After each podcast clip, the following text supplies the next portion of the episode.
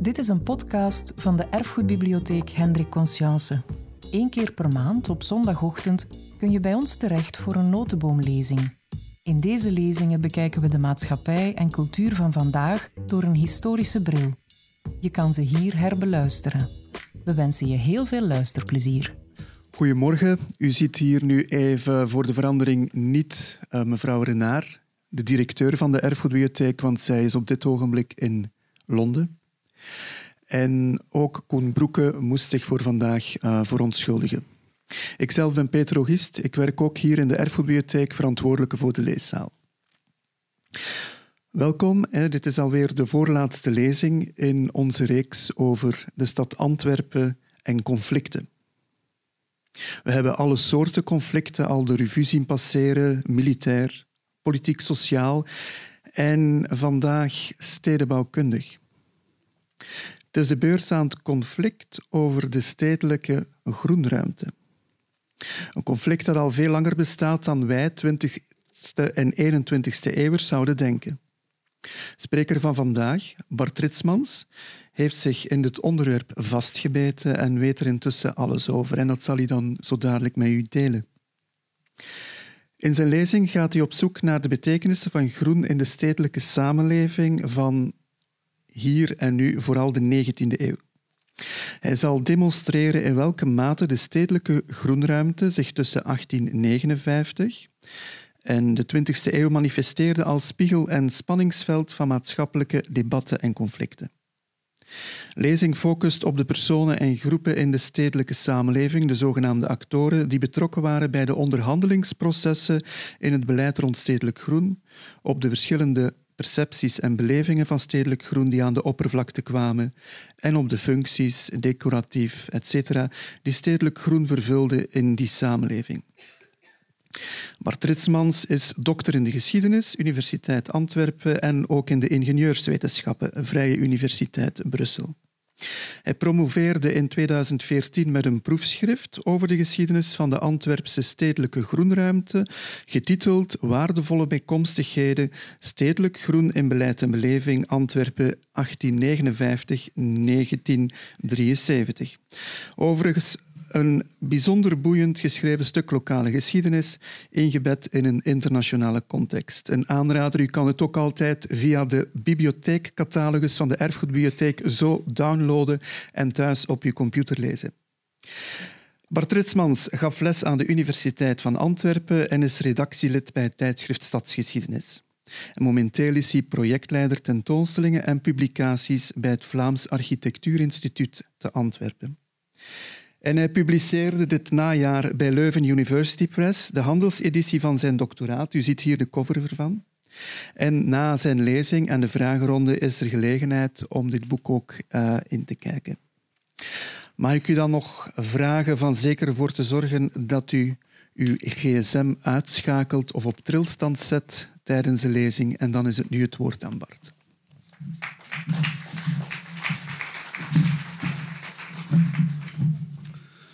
Dankjewel Peter voor de inleiding.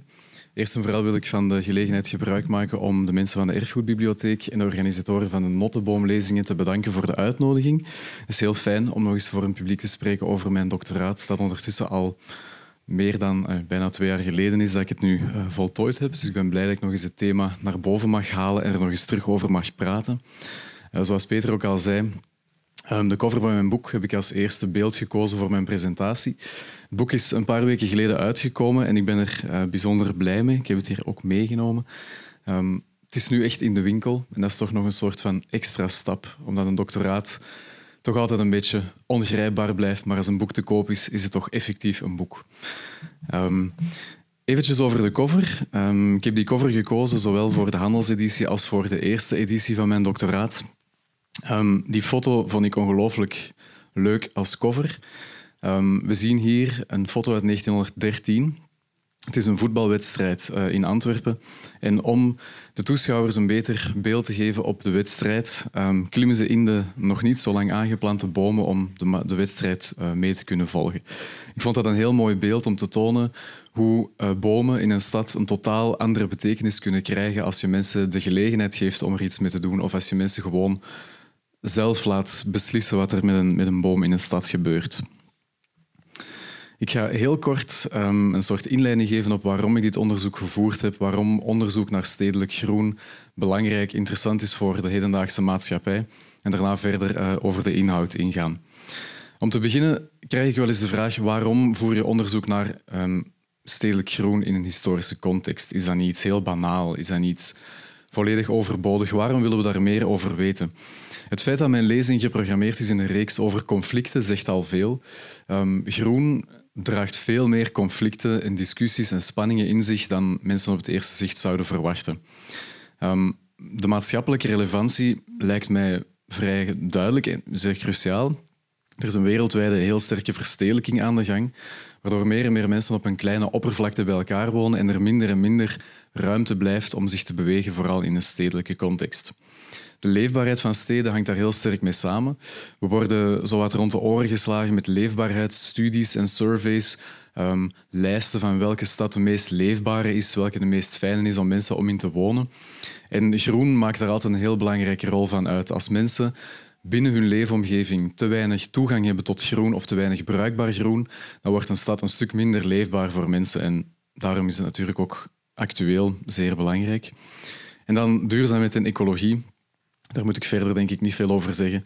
Het is heel duidelijk dat groen, dat bomen een zeer positieve impact hebben op klimaatverandering, maar ook op het omgaan met de klimaatverandering in een stedelijke omgeving. Ik moest die vraag natuurlijk ook af en toe beantwoorden in heel ehm, actuele debatten, zoals het Ringlanddebat. Um, ik denk dat dat voor iedereen wel duidelijk is wat de meerwaarde of de impact kan zijn van een vergroening in een stad. Als je een verkeersader gaat overkappen en er groen ligt, of mensen nu voor of tegen zijn, het heeft een ongelooflijk grote impact, een heel grote meerwaarde voor de stadsbewoners.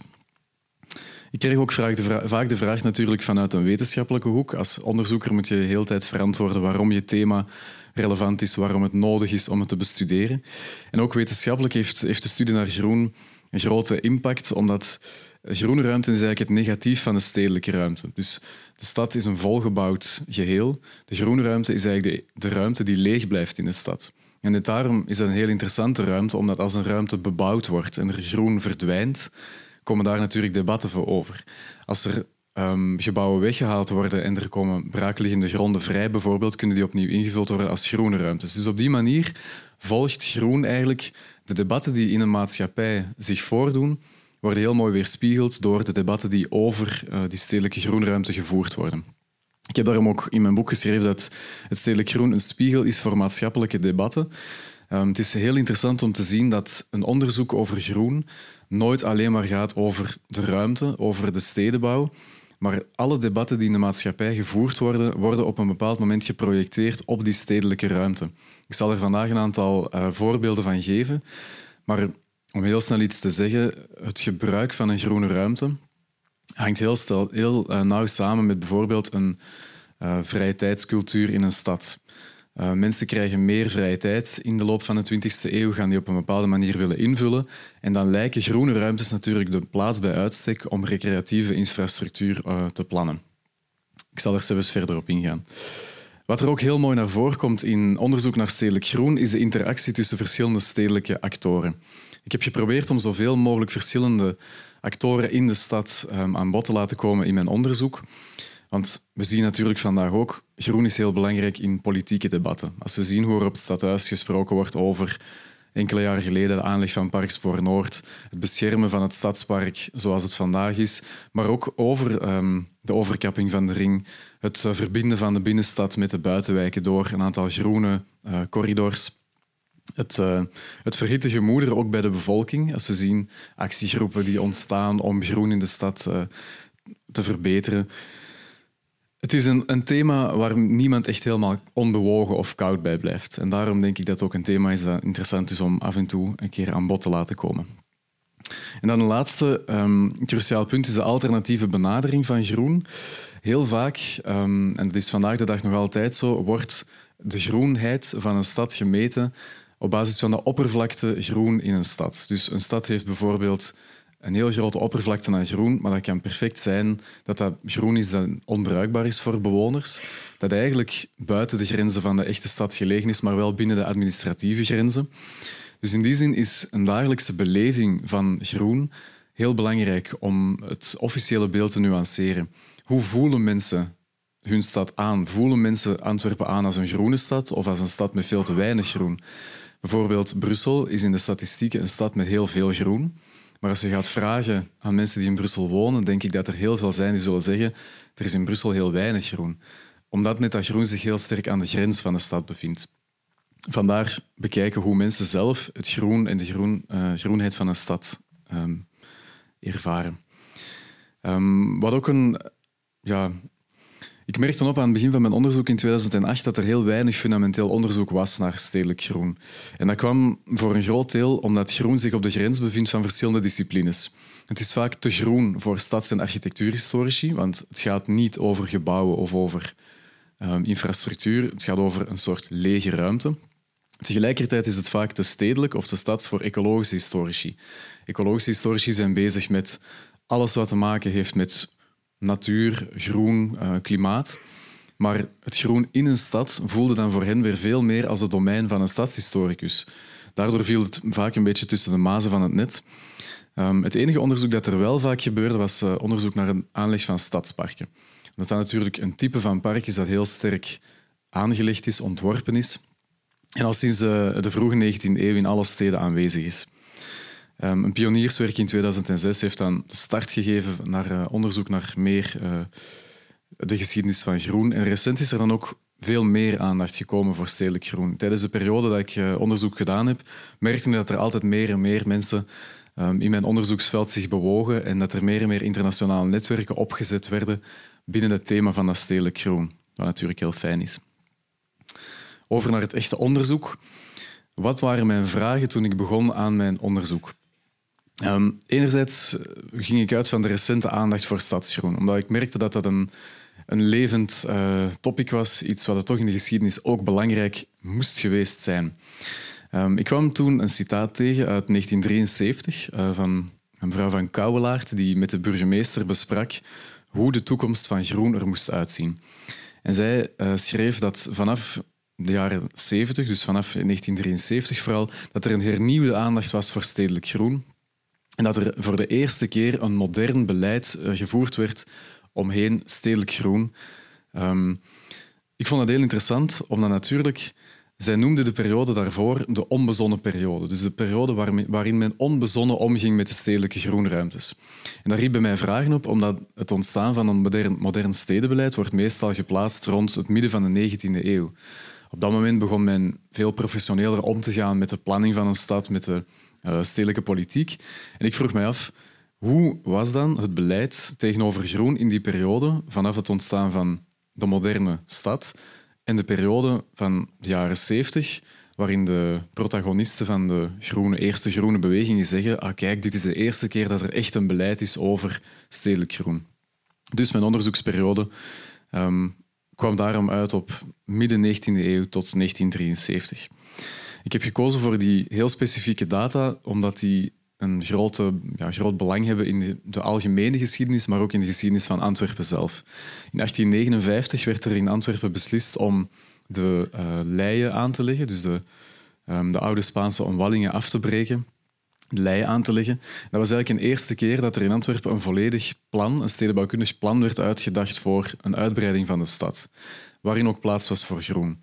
Dat was voor mij een belangrijk startpunt, omdat voordien de discussies veel diffuser waren dan vanaf 1859. 1973 heb ik gekozen als eindpunt, omdat men op dat moment aangeeft, kijk, we hebben nu een modern stedenbeleid dat focust op groen.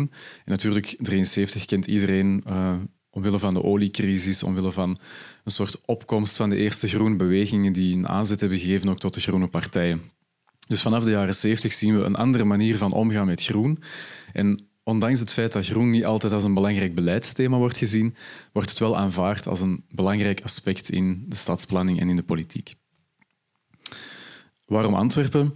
Antwerpen was aan het einde van de 19e eeuw, had een eh, onderzoek uitgetoond, de minst groene stad van Europa. Dat is natuurlijk heel boeiend om te zien dat er ongelooflijk veel discussies gevoerd worden over groen, maar dat blijkt dat de stad eigenlijk de minst groene is van Europa. Ik heb daarom gekozen om een case study van Antwerpen ehm, te bestuderen, maar die wel te integreren in een internationale context. Dus ik heb altijd geprobeerd om Antwerpen te plaatsen voor de achtergrond van internationale evoluties.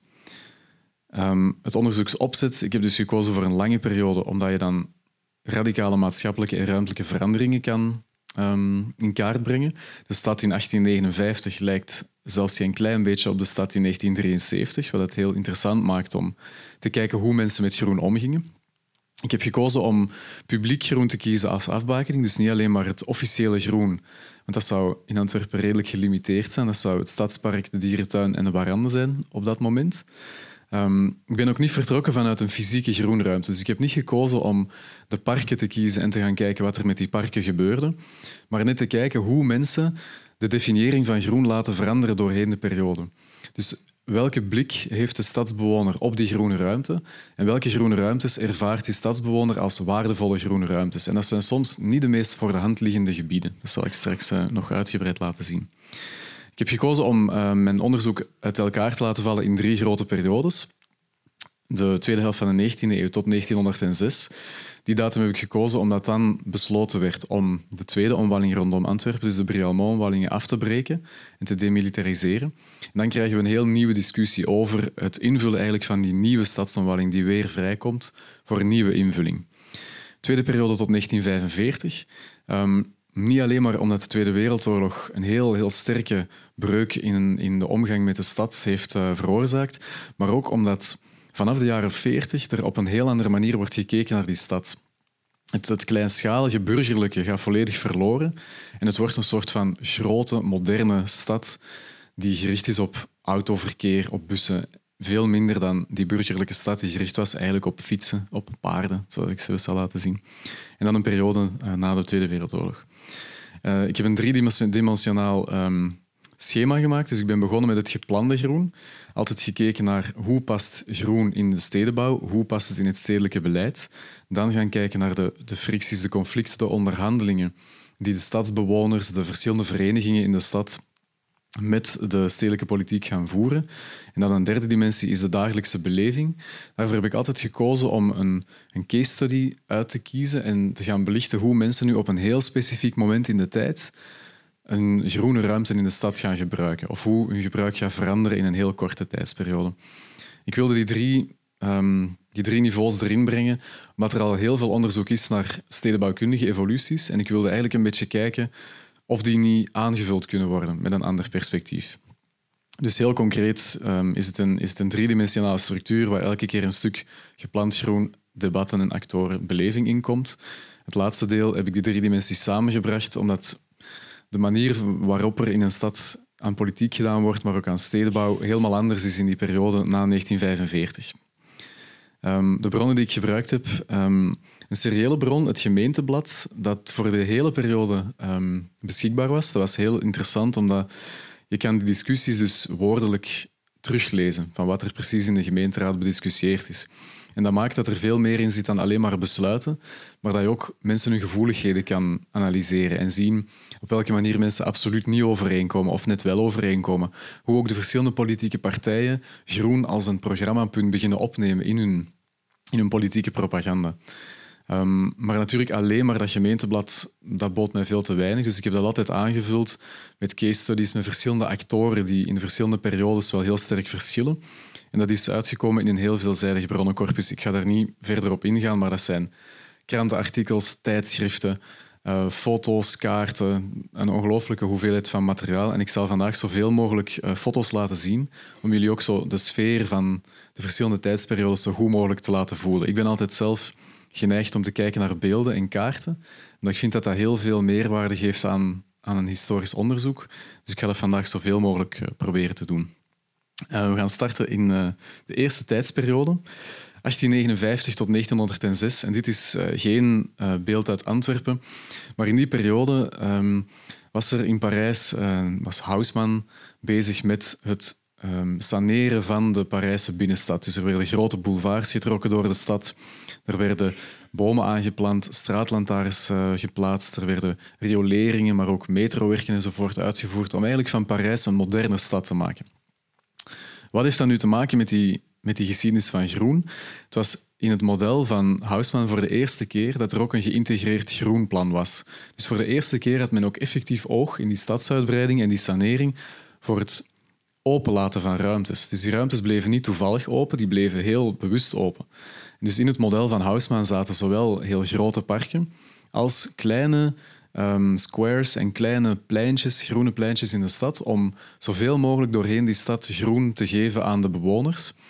Men was er ook van overtuigd op dat moment dat groen in de stad een, een positief effect zou hebben op het aanvoelen van die stad. Dus wind en uh, schaduw enzovoort werden gezien als een, als een heel belangrijk punt in een stad, omdat er alles nogal versteend is.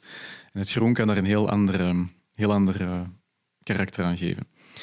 Die parken die waren heel romantisch. Ze werden aangelegd als een soort ideaal van de natuur, dus met watervallen, rotspartijen, in- en uitheemse boomsoorten, maar ook bruggetjes en uh, van die, toen al van die valse bomen in beton zo, die nog altijd in parken staan. Dat werd toen echt zo helemaal uitgevonden en, en geïndustrialiseerd, dus dat was wel leuk om te zien. Er werden dus ook rotsen getransporteerd van midden-Frankrijk naar, naar Brussel bijvoorbeeld, of naar Antwerpen, om daar een, een extra cachet te geven aan een nieuw geopend park. Um, het gebruik van die parken was natuurlijk ook heel strikt voorgeschreven. Als we zien naar foto's um, van rond 1900, dit is um, in Brussel, want als men in Parijs natuurlijk grote veranderingen doorvoert, dan wil Brussel niet lang achterblijven. Dus Brussel begon ook met het Terkamerenbos bijvoorbeeld.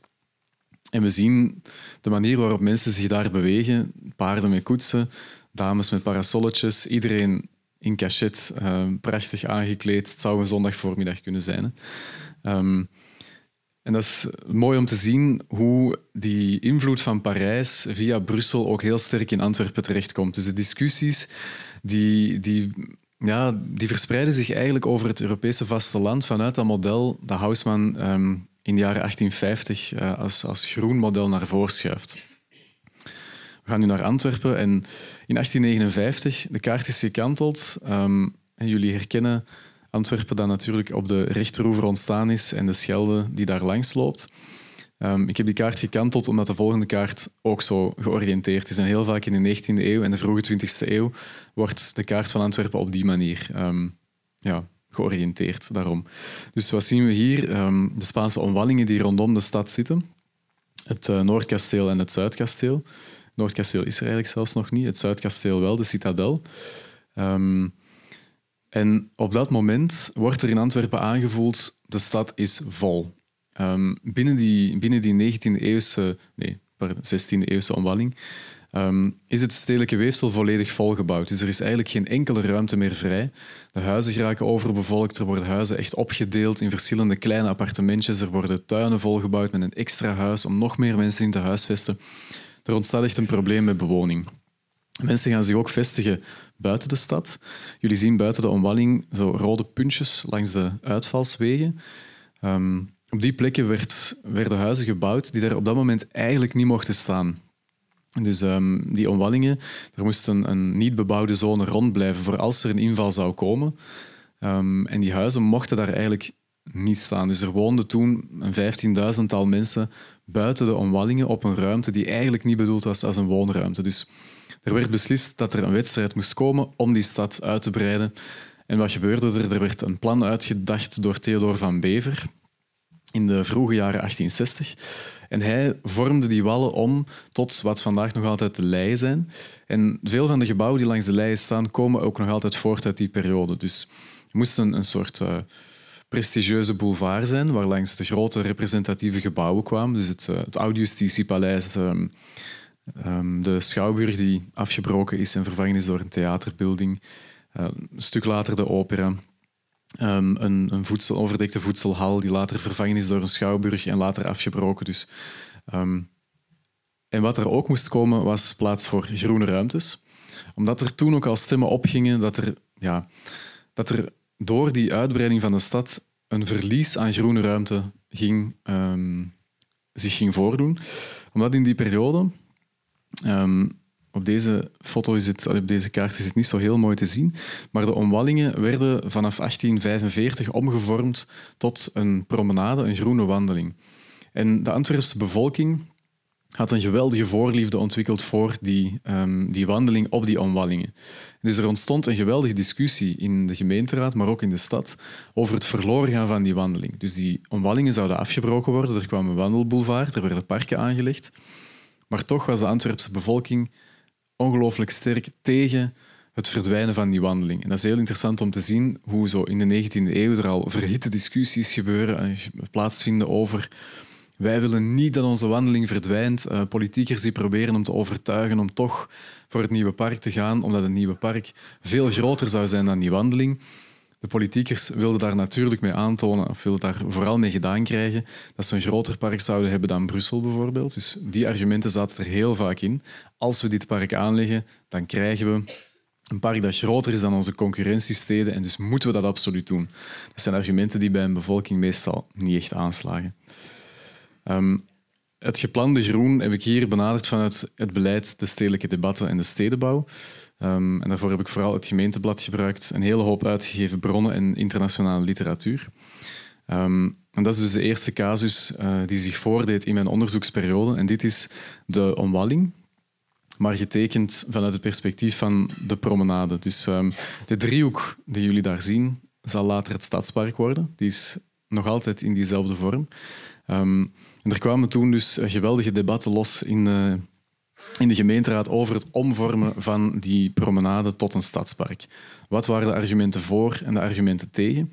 Dat zijn soms uh, heel grappige en, uh, en verhitte discussies, waarbij op een bepaald moment de burgemeester dreigt om, um, om de zaal te ontruimen omdat de mensen te luid kritiek geven op de verschillende standpunten van, uh, van de gemeenteraadsleden. Maar dat is natuurlijk ja, dat is eigenlijk niet toegelaten in een gemeenteraadszitting om daar gewoon kritiek door te roepen. Um, het interessante daarvan is natuurlijk dat we in een heel verhitte periode zitten um, qua politiek, omdat in die periode de meetingpartij in Antwerpen aan de macht komt. En die meetingpartij die komt eigenlijk uh, voort uit een aantal verschillende strekkingen binnen andere partijen in de stad die allemaal gekant waren tegen het feit dat Antwerpen een nieuwe omwalling zou krijgen. Dus op, dit, op deze kaart zie je de afbraak van de Spaanse omwalling en de aanleg van de Leien, maar ook een soort um, vage schim van een nieuwe omwalling. Dat is de Brialmont-omwalling. Dus op dat moment werd er besloten dat Antwerpen het Réduit Nationaal zou worden van België. Dus het idee is dat um, het leger en uiteindelijk de koninklijke familie zich zouden kunnen terugtrekken bij een aanval van buitenaf binnen de wallen van de stad Antwerpen. En dat ze dan over de Schelde zouden kunnen vluchten in de andere richting. En de omwalling van de stad zou dan dienst doen als een bescherming tegen de oprukkende vijand. Maar de stadsbevolking was daar absoluut niet mee opgezet. En de meetingpartij maakte er in die periode ook een strijdpunt van om helemaal tegen die militarisering van de stad in te gaan. En die gebruikten natuurlijk ook die argumenten heel mooi in een discussie om um, het groen in de stad ook op een bepaalde manier te benaderen.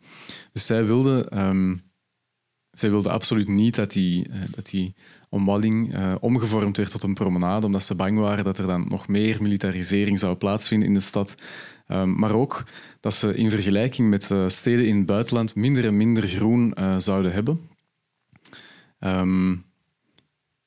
voilà, dus de wandeling waar de mensen in Antwerpen zo ongelooflijk uh, verliefd op waren. Dus dat is eigenlijk een, ja, een, een bruggenlandschap over de oude vestingen met uh, boompjes die aangeplant worden uh, op de vestingen.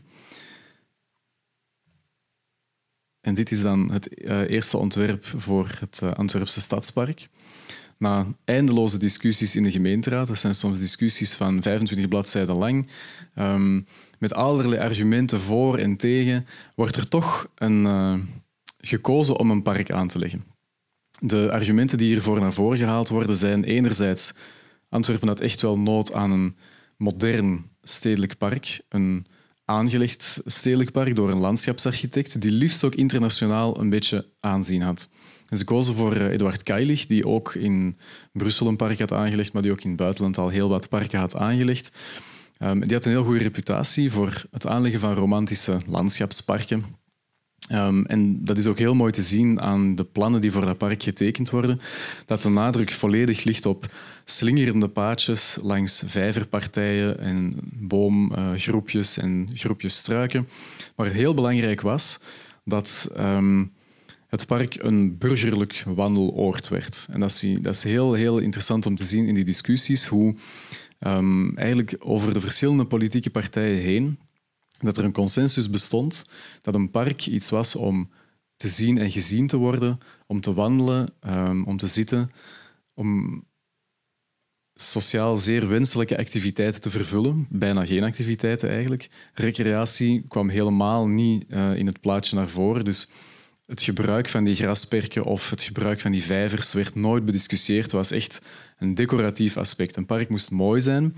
Mensen moesten daar kunnen wandelen en zitten, alleen maar op de bankjes en nooit op het gras. Um, en er moesten ook vooral heel goede zichtpunten in het park zitten. Dus van op elk paadje moest een ander paadje kunnen zien. Um, niet alleen maar om elkaar in de oog te kunnen houden, maar ook om te kunnen kijken naar de voorbijrijdende koetsen. Want dat was ook heel interessant. Die parken waren open voor koetsen. Um, werd zelfs gestimuleerd door verschillende politiekers in die gemeenteraadsdiscussies.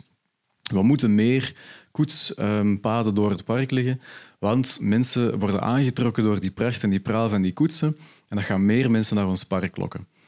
Um, dus ik denk dat dat park op bepaalde momenten, op bepaalde drukke dagen, dat dat ongelooflijke drukte moet geweest zijn, dat dat gewoon gevaarlijk was. Want er liepen dus paarden door het park, er, liepen koetsen, er reden koetsen door het park en ondertussen probeerden er dan nog mensen te wandelen met hun kinderen. En, ja. Um, dat is een, eh, een, foto van einde 19e eeuw. Die, um, die brug bijvoorbeeld is een, een, belangrijk punt in het park. Dat was een heel dure ingreep uh, die op dat moment moest gebeuren maar met een aantal argumenten zoals alle andere steden hebben hangbruggen, alle andere steden hebben uh, een uitzicht op de vijvers enzovoort, hebben ze toch die brug aangelegd. En de rotsen aan weerszijden van die brug werden dus effectief vanuit Frankrijk naar hier getransporteerd, omdat er ja, niet zo heel veel rotsen te vinden zijn in de omgeving. En dat park was dus echt... Er werden kosten nog moeite gespaard om daar het pareltje van, uh, van de stad van te maken. Um, Want op dat moment in de stad was er eigenlijk bijzonder weinig groen. Dus het aanleggen van dat park kwam vanuit een, een vraag, een wens van een deel van de stadsbevolking. Ze wilden dan eigenlijk wel liever de wandeling behouden, maar oké, het aanleggen van een park was dan toch ook wel oké. Uiteindelijk werd er, um, werd er toch maar een park aangelegd, ondanks het feit dat, um, ik er toch nog bij vertellen, dat er een petitie werd ingediend bij het stadsbestuur tegen de aanleg van het stadspark. En ik, ik verschoot daar zelf een beetje van hoeveel handtekeningen dat ze verzameld hadden. Dus in, uh, in 1867 wordt er een petitie ingediend met 6000 handtekeningen van stadsbewoners tegen het aanleggen van dat stadspark. En ik had zelf niet verwacht dat ik zo'n documenten zou tegenkomen. Dus dat echt stadsbewoners in het midden van de 19e eeuw de mogelijkheid hebben om zich te organiseren en ook effectief een petitie op te starten en, en het stadsbestuur onder druk te zetten om toch nog een keer na te denken over die aanleg van het park. En dat hebben ze ook effectief, effectief gedaan. Dus die petities worden heel serieus genomen. Een stadsbestuur gaat echt samenzitten, um, gaat de voor's en de tegens van die petities bespreken, gaat er krantenartikels bij halen om te zeggen, kijk wat er leeft in de publieke opinie. Dus heel boeiend om te zien dat die publieke opinie toch wel echt um, serieus genomen wordt. Uiteindelijk gaan ze altijd zwichten voor de opinie van een expert en gaan ze natuurlijk gewoon uiteindelijk doordrukken waar zij van denken dat ze moeten doen om internationaal um, op een goede manier aan concurrentie te doen met de andere steden. Maar het is, gewoon, het is heel mooi om te zien hoe die discussies, uh, hoe die discussies zich ontplooien. Um, naast die stadsparken, het ene stadspark dat er dus nieuw aangelegd werd, het Warandepark, dat was het andere park dat er nog bestond, dat had eigenlijk een heel, heel negatieve connotatie. Op dat moment was dat gelegen in een, in een redelijk chique buurt. Dat waren eigenlijk buitenvilla's van, van Antwerpse burgers die daar naartoe gingen in de weekends. Maar het park was slecht onderhouden. En mensen waren bang om zich daar gewoon alleen in te begeven. Dus vrouwen werden afgeraden om daar te komen. Iedereen werd gewoon afgeraden om na, na het vallen van de duisternis nog in het Warandepark te komen, want daar hielden zich allerlei groepen boefjes uh, schuil en dat was een plek waar je absoluut niet moest komen. Dus het is mooi om te zien hoe groen enerzijds gezien wordt als iets heel heilzaam, iets positiefs, iets waar mensen um, ook een emotionele band mee hebben, en anderzijds dat dat gezien wordt als iets gevaarlijk. Um, dit beeld laat ik zien, dat is het standbeeld van ja, Body op de België-Lei, dat er niet meer is, maar het pleintje is er nog wel. Waarom laat ik dit nu zien in combinatie met dat Warandenpark? Um, omdat het contrast heel interessant is. Dus op dat moment um, wilde men het Warandenpark omvormen tot een museum voor schone kunsten en een aantal squares, uh, kleine groene aangelegde pleintjes, omdat men dat zag als een veel wenselijkere vorm van groen. Dus een, een heel strak aangelegd perkje, dat gaat nooit dezelfde aantrekkingskracht uitoefenen op uh, schimmige activiteiten dan een park met struikjes dat slecht onderhouden is en waar mensen zich een beetje kunnen verstoppen. Um, dus het sociaal wenselijke van, die, van dat groen dat stond altijd heel, heel erg centraal. En in die periode was de square ook echt iets ongelooflijk populair. Dus zowel in Parijs als in Brussel als in Antwerpen werden er ongelooflijk veel aangelegd. En op de meest gekke plaatsen werden er dus ineens groene plantsoentjes aangelegd rond een standbeeld. Um, dit is uh, de herkassering van de Geuzenhofjes. De Geuzenhofjes, uh, dat is Rooseveltplaats. Um, en op dat moment was dat de eerste square die in Antwerpen werd aangelegd. Aanvankelijk was er weer eerst een storm van protest, omdat mensen weer niet begrepen waarom dat er nu groenruimte moest aangelegd worden en waarom een square. En dan uiteindelijk natuurlijk, als ze gaan verdwijnen, een aantal decennia later, dan is er opnieuw ongelooflijk protest omdat die dingen gaan verdwijnen en omdat iedereen er toch een band mee gekweekt heeft. Maar dus de, squares in de stad begonnen zich uh, sneller en sneller te verspreiden. Dit is um, het Zuidstation, uh, met daarvoor de Zuidsquare. En wat interessant is om te zien, is dat um, het gebruik van die squares natuurlijk niet aangepast is op de wensen van de stadsbevolking. Dus het zijn afgesloten um, plantsoentjes, er staat een hek rond en mensen hangen echt op de hekken rondom de square, terwijl dat er heel duidelijk um, in de stad vraag en nood is naar meer bruikbare groene ruimtes waar mensen ook effectief in mogen en die ook effectief kunnen, uh, kunnen gebruiken.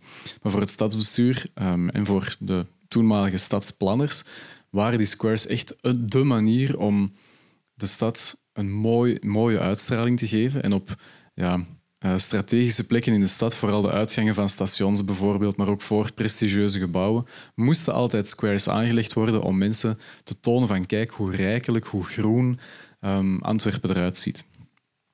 Dit is uh, de Nationale Bank, nog zo'n gebouw dat gebouwd werd um, langs die leien.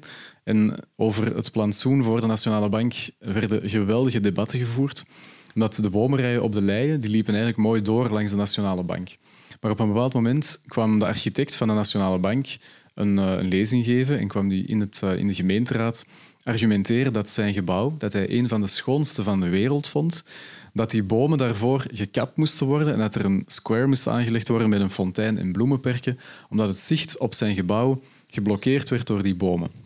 Dat, is natuurlijk, dat, dat zorgt voor geweldige debatten in, in, in een stad, omdat er voorstanders zijn van die bomen, er zijn tegenstanders van, van dat gebouw er zijn voorstanders van het gebouw. Dat is heel mooi om te zien hoe dat zoiets iets klein, of schijnbaar klein, de gemoederen zo, uh, zo kan verhitten.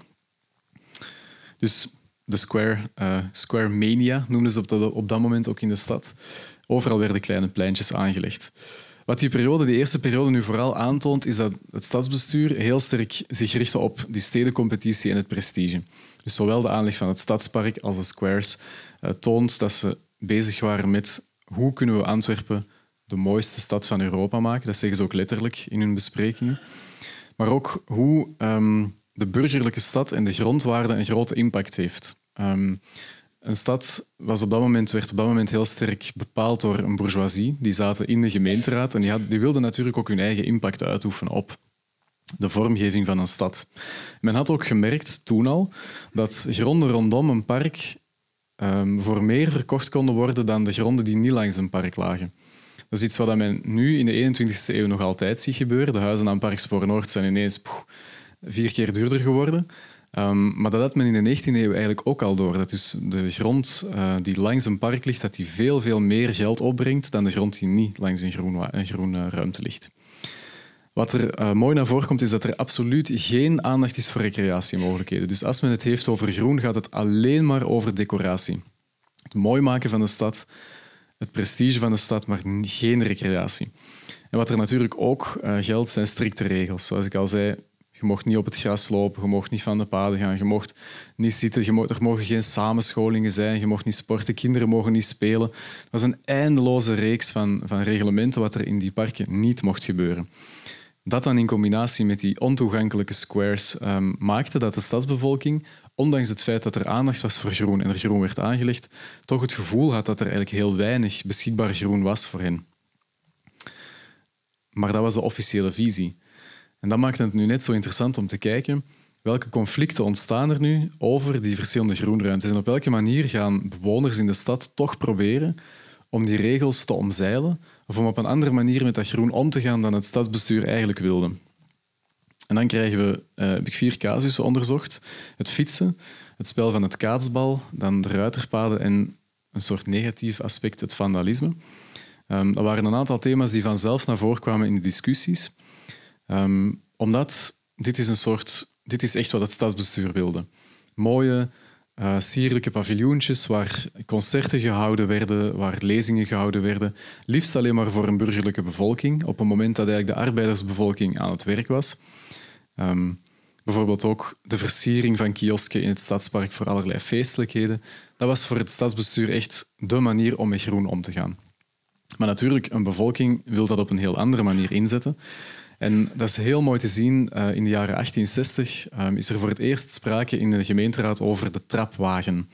En de trapwagen kwam in het stadspark plots voor. Ehm, en dat was dus, uh, waren dus de eerste fietsen die, die opdoken. En mensen gingen het stadspark gebruiken als een plek om te leren fietsen. Omdat daar natuurlijk minder, uh, minder koetsen waren, minder verkopers met karren enzovoort. Dus het stadspark had een heel mooie plek, was een heel mooie plek om te leren fietsen. Maar leren fietsen op een fiets met zo'n groot wiel en een klein wieltje. Dat, dat, was dus helemaal niet zo makkelijk. Dus uh, er waren heel mooie beschrijvingen. Dat er constant valpartijen waren, dat er mensen aangereden werden door fietsen, omdat mensen eigenlijk nog niet konden fietsen. Um, en de gemeenteraad beslist dan ook om het park af te sluiten voor fietsers. Maar ook de meeste straten af te sluiten voor fietsers, omdat ze dat veel te gevaarlijk vonden. Um, omdat ze het rustige karakter ook van die omgeving verloren zagen gaan. Ze zagen die fietsers al vallen en tegen mensen botsen en beplantingen omverrijden enzovoort. Dus fietsen moesten maar geweerd worden. Uh, iemand zei ook uh, in de gemeenteraad, ja, die rage van die trapwagen, dat zal wel van voorbijgaande aard zijn. Binnenkort moeten we ons daar geen zorgen meer over maken. Ja, dat is natuurlijk een beetje fout ingeschat, want fietsers werden populair, fietsen werden populairder en populairder. Um, en vooral ook omdat het een, een tijdsbesteding was die perfect uh, toegankelijk was voor vrouwen. Dus heel veel uh, sporten en uh, activiteiten werden niet gezien als deftig voor, voor vrouwen. Maar fietsen was een activiteit die perfect kon plaatsvinden, omdat je nog altijd met lange rokken op een fiets kunt zitten, terwijl op een paard is dat bijvoorbeeld al een stuk lastiger. En fietsen veroverden eigenlijk heel snel, snel de stad. Dit is op de Keizerlei, die ze aan het herkasseien zijn. En dit is... Um, de leien die op dat moment nog niet verhard zijn, dus zelfs nog niet met kassei, dus nog een volledige uh, zandweg eigenlijk. En op de achtergrond uh, zie je een paardentram en voor de Nationale Bank. Ik vind het wel mooi om te zien hoe die stad er rond de eeuwwisseling, dus net voor, uh, net voor 1900, uitzag. Um, en hoe fietsen bijvoorbeeld nog altijd iets redelijk zeldzaam was. Dus fietsen waren heel duur. Ze beginnen stilaan op te komen het is, ja, het is interessant om te zien in die discussies hoe fietsen toch gezien werd als iets dat ja, de sfeer in de parken verstoorde, niet burgerlijk genoeg was, terwijl het echt effectief iets was voor de burgerij, want een arbeider kon zich nooit een fiets veroorloven in die periode. Een tweede kwestie was de kwestie van het kaatsbalspel. Ik weet niet of iemand van jullie dat kaatsbalspel kent of ooit gespeeld heeft. Ik had er zelf eigenlijk nog nooit van gehoord. Maar dat is een, spel dat in de 19e eeuw in Antwerpen ongelooflijk populair was, in het begin van de 20e eeuw. Um, en er waren, denk drie of vier kaatsbalverenigingen in de stad die overal kaatsbalvelden wilden aanleggen. Het stadsbestuur was meestal tegen, omdat uh, hier bijvoorbeeld op het Sint-Jansplein er bomen gekapt moeten worden voor de aanleg van zo'n velden. Maar vooral omdat die kaatsballen dat die gezien worden als een gevaar voor de omstaanders. Dus er, was, er werd op een bepaald moment een, um, een krantenartikel gepubliceerd een horrorverhaal uit Frankrijk, geloof ik, waarbij iemand een kaatsbal zo hard op zijn oog gekregen had dat hij blind was geworden. En daardoor had het stadsbestuur beslist, ja, dat risico kunnen we niet nemen. We gaan geen kaatsbalvelden toelaten. Daarover ontstaan dan weer geweldige discussies over mogen we dan toch uh, op bepaalde tijdstippen één stuk van dat plein gebruiken om daar toch maar kaatsbal uh, spelen op te organiseren. Maar daaruit blijkt ook opnieuw dat dus um, dat recreatie een heel moeilijk gegeven was in de stad, omdat op heel weinig plekken mocht er aan recreatie gedaan worden. En het stadsbestuur zag daar altijd op een bepaalde manier een gevaar in voor het burgerlijke karakter van de stad. Dit is um, een ontwerp voor uh, de aanleg van ruiterpaden in de stad. Um, een bij uitstek prestigieus, rijk burgerlijk gegeven. En de rode lijnen uh, zijn de ruiterpaden, dus die lopen van in het stadspark, dus rond in het stadspark, via de, hoe heet ze daar, Charlotta-lijn, via de België-lijn naar de, uh, naar de Warande. Um, en dus ook daarover ontstaan heel grappige discussies in de gemeenteraad, omdat men de fiets op een bepaald moment begint te zien als een concurrent voor het paard. Dus men noemt een fiets ook echt effectief een stalen ros. En men zag dat echt effectief als een concurrent voor het paard. En paarden zouden volgens uh, verschillende gemeenteraadsleden bang worden van die fietsen. Fietsen moesten ook verplicht een lamp al hebben. Dus daar verschoot ik ook wel van dat dat toen al moest. En paarden zouden opschrikken van uh, lampen op die fietsen en zouden dan weer uh, in paniek schieten, mensen vertrappelen enzovoort. Dus geweldig grappige discussies over wat er allemaal wel en niet kon in, in een stedelijke omgeving. dit is een optocht op de IJzeren Waag. Dat is de Theodor van Rijswijkplaats, geloof ik. Of, ja. Um, een heel volkse buurt, waar toch een square was aangelegd en waar um, mensen komen kijken naar een spektakel. En je ziet heel duidelijk aan de kleren van de mensen dat dat een, een volkse omgeving is, een volkse buurt. De kinderen hebben heel allez, gewone kleren aan, terwijl die andere foto's tonen heel opgeklede mensen met hoge hoeden enzovoort. Um, en wat men op dat moment begon te merken, was dat die squares vandalisme uitlokte. Dus mensen wilden eigenlijk helemaal niet akkoord gaan met hoe die squares geconcipieerd waren. Dus ze wilden daar niet gewoon naar kijken of daar rondwandelen. Ze wilden daarin.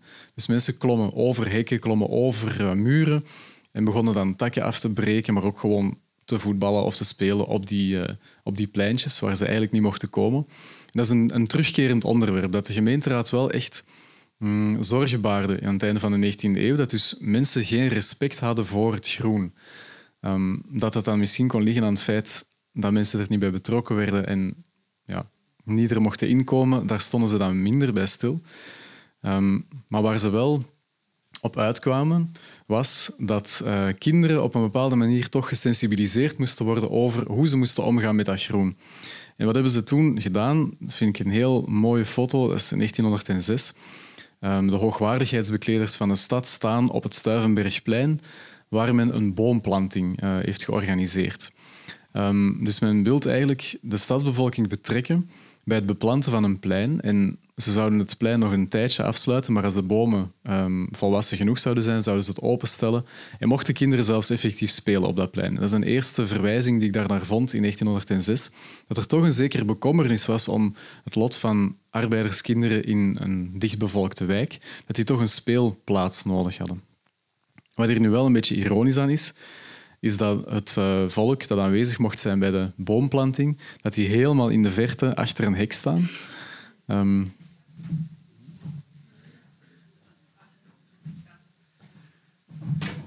dus de bedoeling was eigenlijk om mensen maximaal te betrekken bij die boomplantactie, hen te sensibiliseren voor het belang van bomen. En een aantal kinderen mochten een boom planten op het plein. Dus die mochten dan onder de omheining kruipen en mee een boom in de grond zetten. En dan moesten die mooi terug achter de omheining gaan staan. Dus dat toont gewoon heel interessant aan, vind ik, hoe dat ze wilden proberen om mensen toch een, soort gevoel te geven bij dat groen of te betrekken bij die processen. Maar dat de manier waarop dat ze dat deden, dat dat toch niet echt in de smaak viel bij de stadsbevolking. Dus wat er heel uh, sterk uit naar voren komt, is de onderhandelingspogingen en de machtsverhoudingen. Um, hoe we zien dat recreatie altijd in tegenspraak is met decoratie. Dus het stadsbestuur was altijd tegen elke vorm van recreatie. Maar hoe ook burgerij en arbeiders een soort um, wig, uh, er, een, soort wig is gedreven tussen arbeiders en, en burgerij, omdat de burgerij ging wandelen in de parken, ging de de Matuvu in de parken enzovoort, terwijl arbeiders wilden die parken gewoon gebruiken. Die woonden ook in, in wijken waar veel minder open ruimte was, waardoor dat die, die ruimtes helemaal niet afgestemd waren op de noden van de stadsbevolking. Um, ik was dan toch wel geïnteresseerd hoe mensen zelf aanvoelden hoe, hoe die groenruimtes waren. Dat is een lastig onderzoek om te voeren, omdat er eigenlijk heel weinig wordt geschreven over de beleving van een stedelijke ruimte. De, dagelijks, dagelijkse gebruik van een stad wordt vaak gezien als iets veel te banaal om neer te schrijven. Dus het heeft mij een tijdje gekost voor ik, uh, voor ik een aantal bronnen had gevonden om mee te werken. Ik heb een, literaire bron gevonden, Weerspiegeld Antwerpen. Dat is een boek dat iedereen die houdt van Antwerpen of van de geschiedenis zeker eens moet vastpakken. Het zijn um, tientallen auteurs die allemaal schrijven over hun jeugd in de stad en over hoe die stad veranderd is um, bij de publicatie van een boek in 1927. Dus ze, vertellen eigenlijk over hun jeugd als 19, in de 19e eeuw in de stad. Um, een aantal sfeerbeelden. Dit is de kerk bij het Stadspark. Um, en daar is dus gewoon helemaal niks rond. En dat is heel mooi om te zien. Dat dus, ondanks het feit dat er weinig officiële groene ruimtes waren, dat er heel veel ruimtes in de stad gewoon nog open waren, nog braak lagen. En dat mensen dus gewoon op een andere manier gaan proberen om een plaats te vinden om zich te ontspannen. Um, dat is ook heel mooi hier te zien. Dit is uh, de plantijn Boretus Lei, die op dat moment uh, de Herentaalse vaart was en waar langs dus gewoon uh, aarde wallen waren en grasvelden. En er was een, een groot bleekveld bijvoorbeeld ook, waar kinderen gingen spelen, waar mensen konden wandelen.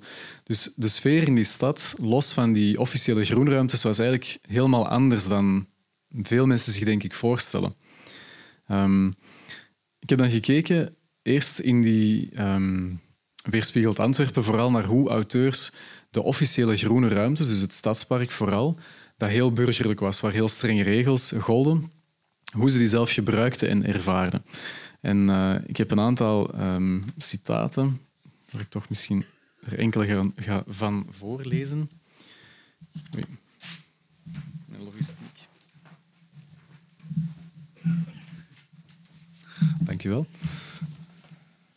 Mijn logistiek werkt even niet mee. Uh, bijvoorbeeld, um, Louisa Duikers uh, woonde in de omgeving van het uh, stadspark en zij schreef er strekte zich toen ruime weide uit waar heel de kudde schapen kwamen grazen.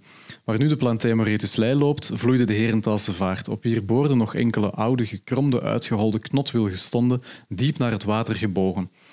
Niet echt de plantijn Moretuslei zoals we die uh, vandaag kennen. Dus die omgeving van het park was nog veel groener. Um, dan wij ons voorstelden. En die kinderen waren, mochten natuurlijk eigenlijk niet spelen in dat park. De officiële reglementen stipuleerden dat er niet gespeeld mocht worden.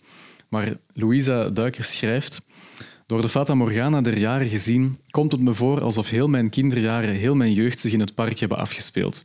Nooit verloor het voor mij zijn bekoring, nooit werden zijn mogelijkheden uitgeput. Als kind speelde ik er ganse dagen in. Ik kende er ieder hoekje van, iedere boom, iedere plant. We waren een hele bende kinderen uit de Quintemat die het park als onze eigendom beschouwden. Het was er doorgaans ook zo eenzaam dat het gemakkelijk viel ons in te beelden dat het werkelijk onze eigen tuin was. Een tuin waar gardervils wel eens hinderlijk konden zijn.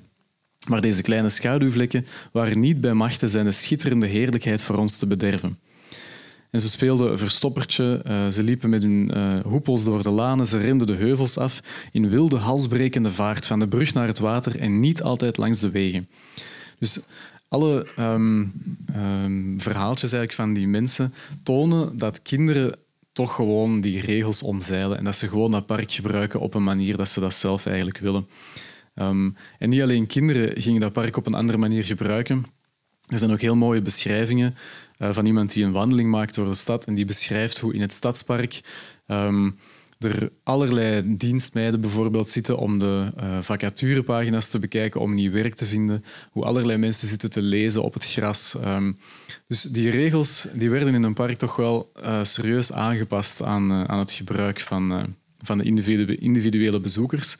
Er zijn ook van het einde van de 19e eeuw al heel mooie foto's van dienstmeisjes die met de kinderen van rijke families de eentjes gaan voeren, zoals het er eigenlijk nog altijd gebeurt maar dan niet met de dienstmeiden. Um, dit is een, uh, een foto uh, van het uh, Sint-Jansplein in 1903, wanneer men tijdens de gemeentefeesten ballonnen gaat oplaten op het plein. Dat is ook heel mooi om te zien dat dus niet alleen maar die stadsparken gebruikt werden als speelruimte of als ontspanningsruimte, maar ook de, de pleinen in de stad, zoals het Sint-Jansplein, dat toen nog een, een zandvlakte eigenlijk was, of een, een deels beplant met gras en deels zandvlakte. Um, en daar uh, blijkt ook uit dat mensen kinderen vooral die pleinen gaan gebruiken als een speelruimte. En dat ze daar ook dagelijks gewoon ehm, de, de wachters die daar eigenlijk iedereen in de oog houden omzeilden. Um, ze schrijven dan bijvoorbeeld het grootste genot gaven ons toch de spelen van jongens en meisjes in groep. Chasseurke, katteke, gendarme en dief of bedot. Toch zo zelden viel het voor dat wij, buurtkinderen onder elkaar, samen ons hartje eens konden ophalen op het Sint-Jansplein. Het plein was immers geen speelplaats voor deftige kinderen. Ze maken er zich vuil, leren er slechte manieren en lelijke woorden. Dus, uh, was ook, het plein werd een beetje geassocieerd met een, een plaats waar toch ook wel veel kinderen uit de volkse buurten kwamen. En de meeste ouders van die deftige kinderen zagen dan toch niet zo heel graag dat die kinderen in contact kwamen met die kinderen uit die volksere buurten. Uh, dit is het uh, Stuivenbergplein voor de aanleg. Um, en het Stuivenbergplein was gelegen uh, in een zeer volkse wijk in de stad, die ook een redelijk negatieve connotatie had. Dus veel mensen waren eigenlijk een beetje bezorgd om daar naartoe te gaan of om zich in die wijk alleen te bewegen. Maar het Stuivenbergplein werd dan door die kinderen vaak gezien als een schitterende speelplaats. En ik lees nog één citaat van uh, Renaat Korten. En die schrijft: Het Stuivenbergplein. Um, zeven jaar lang, zeven paasvakanties, zeven zomervakanties, heb ik met mijn makkertjes op dit plein geravot en gestoeid dat de stukken in de buurt vlogen. Bij droog weer deden wij het fijne, bruinblonde zand als een samoen over het plein varen en na de regenbuien kon je daar net zo heerlijk pootje baden als in Blankenbergen. Dus ze zagen echt die, die ruimtes in de stad als een perfecte speelplaats. En mensen gingen die, die ruimtes gewoon op een heel andere manier gebruiken dan het stadsbestuur zich eigenlijk had voorgesteld. En in uitzonderlijke omstandigheden was dat in het stadspark ook zo. Dus um, als de, de vijver dichtvroos, moest er eigenlijk een officieel schrijven van het stadsbestuur vertrekken om mensen de toestemming te geven om op de vijver te schaatsen. Maar iedereen was altijd voor uh, het stadsbestuur natuurlijk. En die vijver die, die kende een enorme populariteit wanneer die dichtvroos. En eigenlijk, als je in de winter naar het stadspark gaat, ziet dat er nog hetzelfde uit als de vijver dichtgevrozen is. Het is heel, uh, heel mooi om te zien. Um, verder, dit is de wandeling langs de Scheldekaaien, die officieel ook gezien werd als een groenruimte, omdat er bomen aangeplant werden en dezelfde regels golden daar eigenlijk als, um, als in de groene zones. Hier zien we, um, ik vermoed, dagloners die eigenlijk in de haven zouden willen werken, maar geen werk hebben. En die dus um, op de bankjes op die wandeling gaan zitten. Er zijn ook beschrijvingen van uh, deftige dames die met hun dochters gaan wandelen en die dan hun dochters hun oren moeten afschermen van wat die mannen op die banken naar hun roepen. Uh, heel interessante spanningen die zo in die groenruimtes naar voren komen van wie gaat die ruimtes gebruiken, wie mag die gebruiken, wie heeft er recht op. Um, Een kaart van Antwerpen uit 1885, die ook nog eens aantoont, het is nu moeilijk te zien denk ik vanuit de zaal, maar dat er nog heel veel plekken niet bebouwd zijn. Dus er zijn nog heel veel plekken waar geen straten aangelegd zijn, waar eigenlijk nog geen huizen gebouwd zijn. En dat is iets wat ik heel uh, fascinerend vond in mijn onderzoek, dat, um, dat er foto's bewaard zijn en ook getuigenissen van kinderen die gaan spelen op uh, bouwgronden, braakliggende gronden, tussen uh, de gebouwen in. En die dus eigenlijk zichzelf ruimtes gaan toe-eigenen omdat ze zich niet op hun gemak voelen of te ver afwonen van die officiële parken. Dit is um, aan de Pothoekstraat. En je ziet echt dat ze putten aan het graven zijn en kastelen aan het bouwen zijn in stand. Dat is wel grappig. Um, er werd ook gespeeld aan de, de dokken en aan de kaaien, omdat er natuurlijk ook heel grote open ruimtes waren. En die hadden een heel grote aantrekkingskracht, want kinderen kwamen helemaal vanuit de Sint-Andrieswijk kwamen die naar de dokken in het noorden om daar te gaan spelen, omdat iedereen wist dat daar heel grote ruimtes beschikbaar waren om te spelen. Eén uh, ruimte die heel vaak terugkomt eigenlijk in de beschrijvingen, dat is de Wagonnekeswei. Um, en de Wagonnekeswei die ligt op de plek waar op dit moment Parkspoor Noord ligt. Dus eigenlijk ging men aan het einde van de 19e eeuw ging men op het oude spooraanplacement, dat toen ook in onbruik was, uh, gingen kinderen nog spelen. En daar beschikten ze onder andere over um, een volledige ongebruikte trein waar ze in konden gaan spelen. Dus de aantrekkingskracht van zo'n ruimte is natuurlijk niet te verwonderen dat kinderen zich daar um, gaan bewegen. Maar ook in de heel allee, deftige burgerlijke wijken werden die braakliggende gronden gebruikt door kinderen, maar ook door mensen om hun was te bleken, bijvoorbeeld. Of, uh, dit is ja, het uh, Museum voor Schone Kunsten, waar nog nauwelijks bebouwing rond staat. En ehm, de kinderen die op de foto staan, zijn heel duidelijk niet afkomstig uit de goede klasse. Dat zijn heel duidelijk arbeiderskinderen die braakliggende gronden in de stad gaan gebruiken als, als speelplek. En ehm, er ontstaan op dat moment in de stad ook heel veel discussies over zijn die braakliggende gronden nu eigenlijk iets positiefs of iets negatiefs? En in, op het Zuid en in Zurenborg komt er heel duidelijk verzet tegen. Dus men ziet die, die braakliggende gronden als iets gevaarlijk. Daar lopen allerlei mensen rond die, die spullen verkopen, die, die daar hun ezeltjes laten grazen. Dus zo de scharenslijpers bijvoorbeeld gingen hun ezeltjes laten grazen op die grasvelden. Daar liepen allerlei rare bendes uh, jeugd rond die eigenlijk geen andere plek in de stad konden vinden. Dus die hadden een heel dubbel uh, perspectief in de stad. En de belangrijkste ruimtes die, die eigenlijk dat, um, die status kregen, waren de omwallingen, de Brialmont-omwallingen. Dat is, is hier een, een voorbeeld van. Um, dat is ongelooflijk om te zien hoe groen en hoe natuurlijk die ruimtes eruit zien. Dus dit is, het, dit is net buiten de omwallingen, um, het, niet, het stuk dat niet bebouwd mocht worden. En in de beschrijvingen van kinderen zijn dat de ruimtes waar zij gaan spelen. Maar zijn dat ook de ruimtes waar uh, mensen met hun kinderen gaan picknicken in het weekend, omdat daar geen regels gelden. Dat is eigenlijk de omgeving waar iedereen doet wat hij wil, terwijl in alle parken zijn er um, strenge wachters die allerlei uh, bevelen uitvoeren, terwijl hier mogen mensen gewoon zich bewegen zoals ze willen. Dus in de, in de vestinggrachten wordt er gevist, uh, terwijl um, de vaders staan te praten op de brug. Er zijn ook mooie beschrijvingen over um, hoe moeders met hun kinderen gaan wandelen, uh, samen een praatje maken, terwijl de kinderen zwemmen in de vesten en spelen op uh, wat ze de bergen noemden, dus de oude omwallingen. En dan natuurlijk was er um, de linkeroever. De linkeroever die op dat moment volledig onbebouwd was en waar mensen heel gemakkelijk hun toevlucht konden zoeken. Um, om daar op een zondag bijvoorbeeld te gaan pootje baden, te gaan picknicken. Met daar ook heel weinig uh, regels scholden. Die dagelijkse beleving die heeft getoond dat um, officiële groene ruimtes veel gelaagder zijn dan gedacht.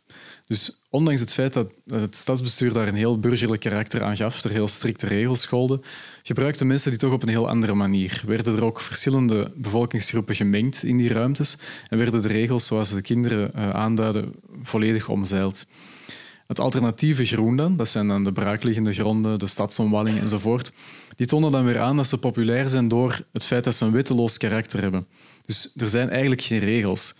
Um, en die tonen ook dat het groentekort dat werd aangevoeld, dus Antwerpen was aan het einde van de 19e eeuw de minst groene stad van Europa, dat dat toch relatief was. Omdat ondanks het feit dat er weinig officieel groen was, dat mensen toch op een bepaalde manier um, wel ruimtes vonden waar ze zich konden, konden amuseren.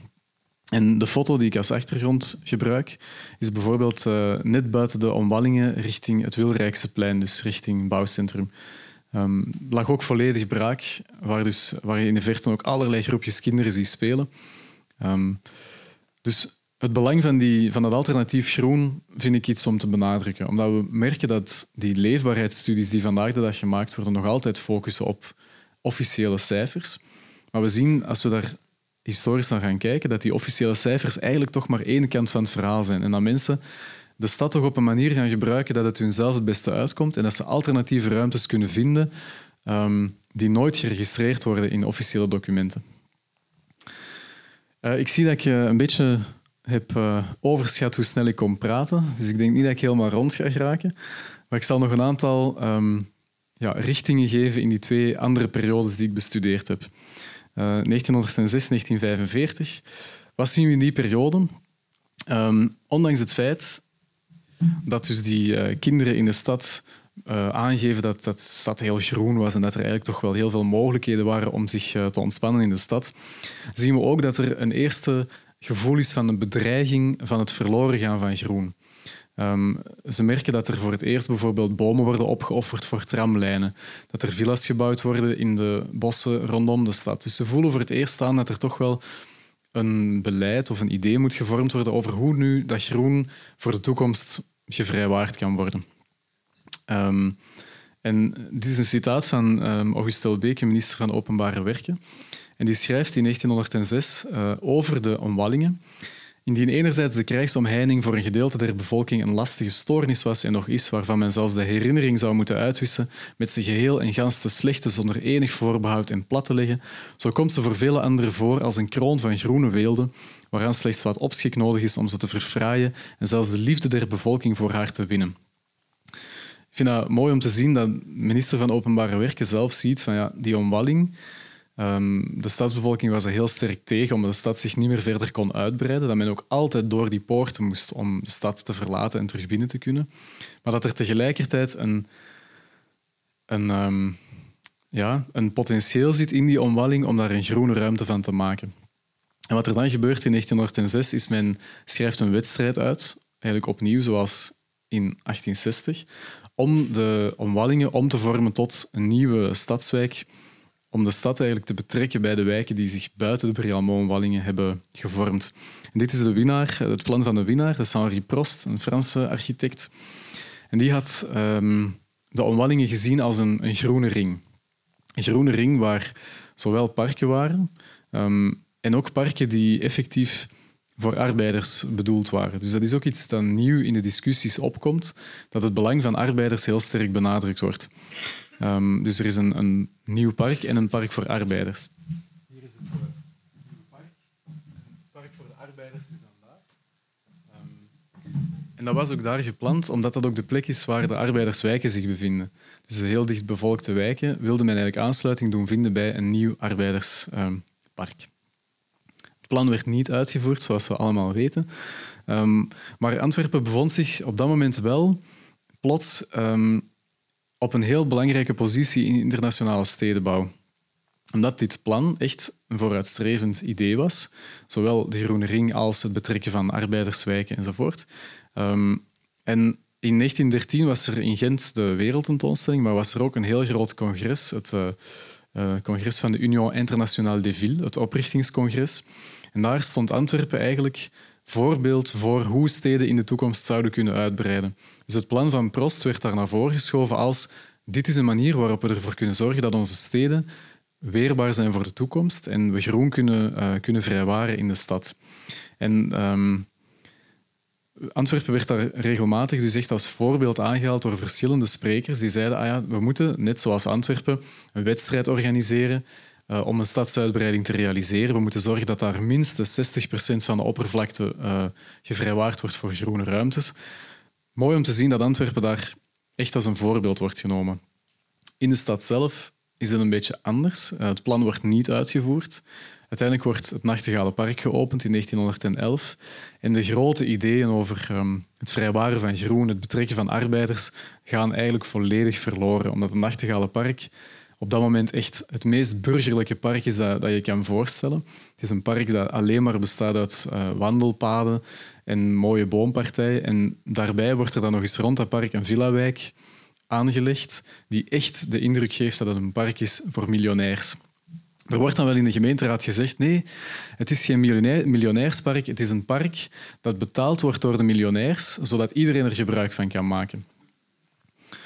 Dit is de inwandeling van het park en het zegt al veel natuurlijk dat het een enorme delegatie is met allemaal hoge hoeden. En, uh, ja. Dus de aantrekkingskracht voor, uh, voor de arbeidersbevolking blijft toch wel bijzonder beperkt. Er waren dan ook nog eens geweldig strikte regels in het park. Dit is nu gewoon eerbiedig planten en bloemen, het sieraad van uw park. Maar er werden overal in het park borden opgesteld van wat er niet mocht. En er mocht heel weinig. Um, Waardoor mensen dus nog altijd het gevoel kregen dat er eigenlijk in die parken geen plaats was voor hen. Wat er toen ook opkwam, was Natuur en Stedenschoon. Bestaan nog altijd en is opgericht uh, voor de Eerste Wereldoorlog, maar na de, tweede, na de Eerste Wereldoorlog werd dat echt een soort kracht waar ze rekening mee moesten houden. En Natuur en Stedenschoon streed heel sterk voor natuur, zowel buiten de stad als in de stad. En er ontstond weer een nieuwe, nieuw conflict. Want Natuur en Stedenschoon wilde groen bewaren zoals het bestond. Er mocht geen onderhoud gedaan worden, er mocht niks aangelegd worden, er mochten geen bloemperken bestaan, uh, maar er mocht vooral ook geen recreatie in een park plaatsvinden. Dus daar vonden ze zich weer een beetje op dezelfde lijn als het stadsbestuur. Maar het stadsbestuur wilde natuurlijk nog altijd decoratieve aanplantingen, uh, bloemenperken enzovoort, terwijl Natuur en Stedenschoon eigenlijk natuurlijke natuur, zogezegd, in de stad wilde, wilde vrijwaren. Dus het is een nieuw debat dat opkomt uh, na de Eerste Wereldoorlog tussen de decoratie, de recreatie en dan de recreatie en de natuurbescherming. Ik ga nog gewoon wat prentjes laten zien. Het is een uh, doorsteek in de Brialmont-omwalling. Dat is een parkonderhoud in de jaren 30.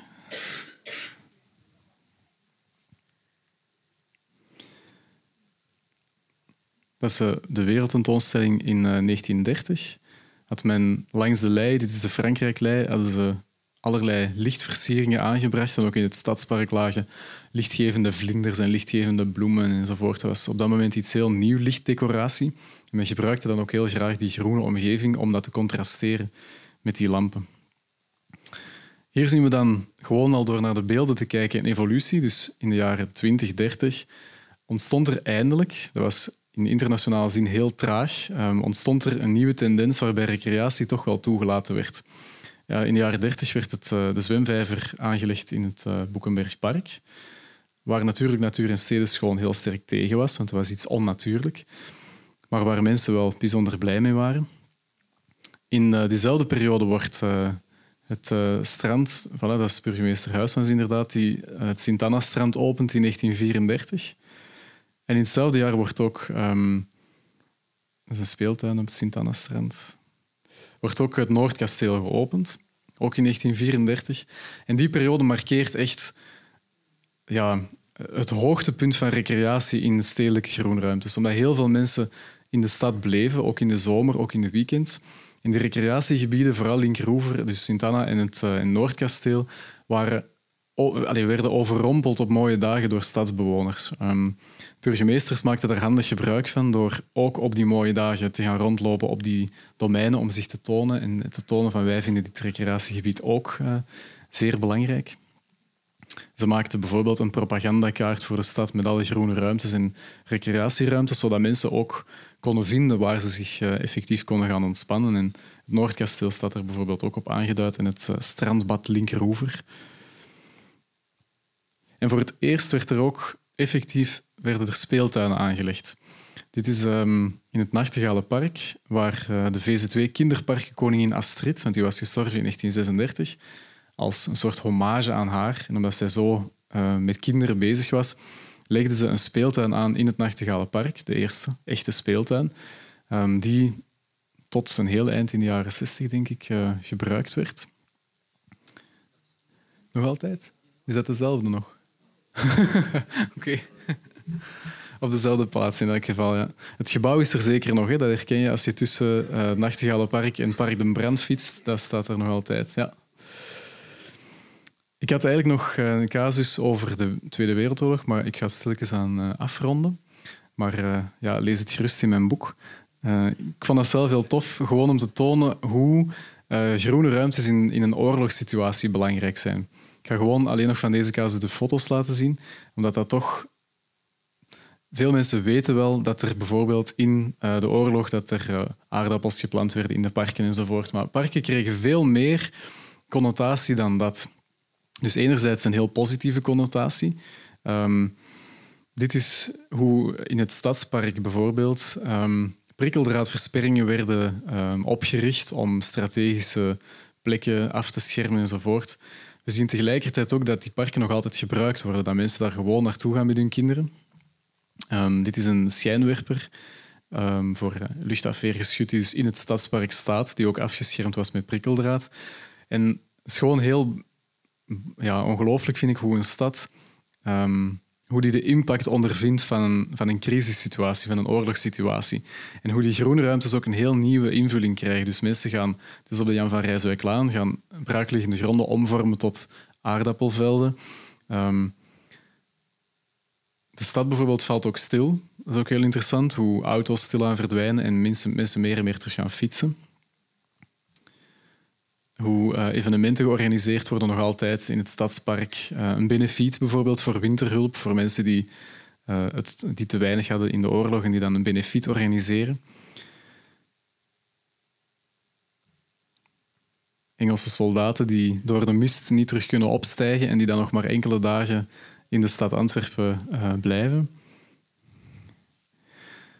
En dan mooi om te zien natuurlijk dat ook in oorlogssituaties dat groene ruimtes de enige plek zijn waar mensen zich nog kunnen gaan ontspannen. Niemand kon nog op vakantie, of heel weinig. Um, mensen konden ook niet meer naar recreatiegebieden, maar de stedelijke recreatiegebieden waren voller dan ooit, omdat mensen zich toch wilden gaan ontspannen en toch een beetje weg wilden van de dagelijkse realiteit. Uh, dit is ook in het Nachtegalenpark, dus vlak bij die speeltuin. Uh, een, een, dagje buiten werd er georganiseerd, zodat de kinderen um, uit de stedelijke scholen in de stad Antwerpen dat die toch een beetje van de frisse lucht konden gaan genieten. Uh, er werden liedjes gezongen, ze kregen stevige maaltijden en ze waren gewoon een hele dag buiten. En natuurlijk werden tijdens de Tweede Wereldoorlog ook allerlei plannen gemaakt voor de verdere uitbouw van stedelijke ruimtes, stedelijke groenruimtes. Het plan Prost was niet uitgevoerd, zo in 1906 de Groene Ring. Tijdens de Tweede Wereldoorlog komen die ideeën eigenlijk terug naar boven. Wil men terug die Groene Ring realiseren? En dan, na de Tweede Wereldoorlog, veranderden de debatten eigenlijk helemaal. Dus op dat moment wordt een stad gezien als iets um, waar alles vooruit moest gaan. Vooruitgang, de auto moest alles overnemen. Um, groene ruimtes werden eigenlijk veel minder um, gewaardeerd dan in die periode tussen de twee wereldoorlogen. En dan verandert de discussie zo sterk dat ik daar eigenlijk wel mijn, uh, mijn césuur kan leggen. Misschien nog een paar conclusies om te beëindigen. mijn boek heet Bomen zijn waardevolle bijkomstigheden. Ik heb die titel gekozen omdat ik op een bepaald moment langs een artikel kwam van Edouard Leonard, die in 1916 een wandeling maakt vanuit de stad naar de buitenherberg de Gidsschotel. En hij vertrok, hij wandelde door de stadspoorten uh, langs de Brialmont-walling en hij kwam daar naar de uitvalsweg die naar het Kogelspark, dat is het Boulardpark, uh, liep. En hij verwonderde zich erover um, hoe ongeschonden die herberg daar nog lag. Omdat in die periode waren er buitenherbergen meer en meer aan het verdwijnen. Um, en hij schreef, bomen zijn waardevolle bijkomstigheden. Um, waarmee hij bedoelde dat bomen normaal gezien gezien worden als een, een element dat er wel is, dat ook wel een bepaalde waarde heeft, dat voor verschillende mensen ook andere waardes hebben, maar dat die meestal gewoon gezien worden als een omkadering van gebouwen of van een omgeving. En hij verwonderde zich erover dat mensen toch um, die bomen gewaardeerd hadden en die behouden hadden. Ik vond het een, een, mooi idee om dat als een titel van mijn boek te nemen, omdat die waardevol, dat kan verschillende dingen betekenen. Dus enerzijds kan waardevol betekenen waardevol voor bewoners, maar voor een stadsbestuur heeft dat bijvoorbeeld een financiële waarde. Um, bijkomstigheden is redelijk duidelijk. Het is heel vaak wordt dat nog altijd als een beleidsthema gezien dat een beetje bijkomstig is. Het is wel waardevol, maar het is ook wel bijkomstig. Maar daardoor um, hebben zich ook allerlei debatten en conflicten kunnen ontwikkelen in, dat, um, in die, die discussies over stedelijk groen, omdat het niet gezien werd als een thema dat ongelooflijk cruciaal en belangrijk was. Als het gaat over economische belangen, havenbelangen enzovoort, dan was er heel weinig ruimte voor een stedelijke bevolking om zich daarin in te mengen. In een thema zoals stedelijk groen, dat gaf eigenlijk de, de mogelijkheid aan een stadsbevolking om daar veel meer een impact op uit te oefenen. Dat geeft voor mij zo de spanningen, de conflicten mooi aan die zich in, uh, in stedelijk groen kunnen manifesteren. En daarom, bomen zijn waardevolle bijkomstigheden. Ik zal het hierbij houden.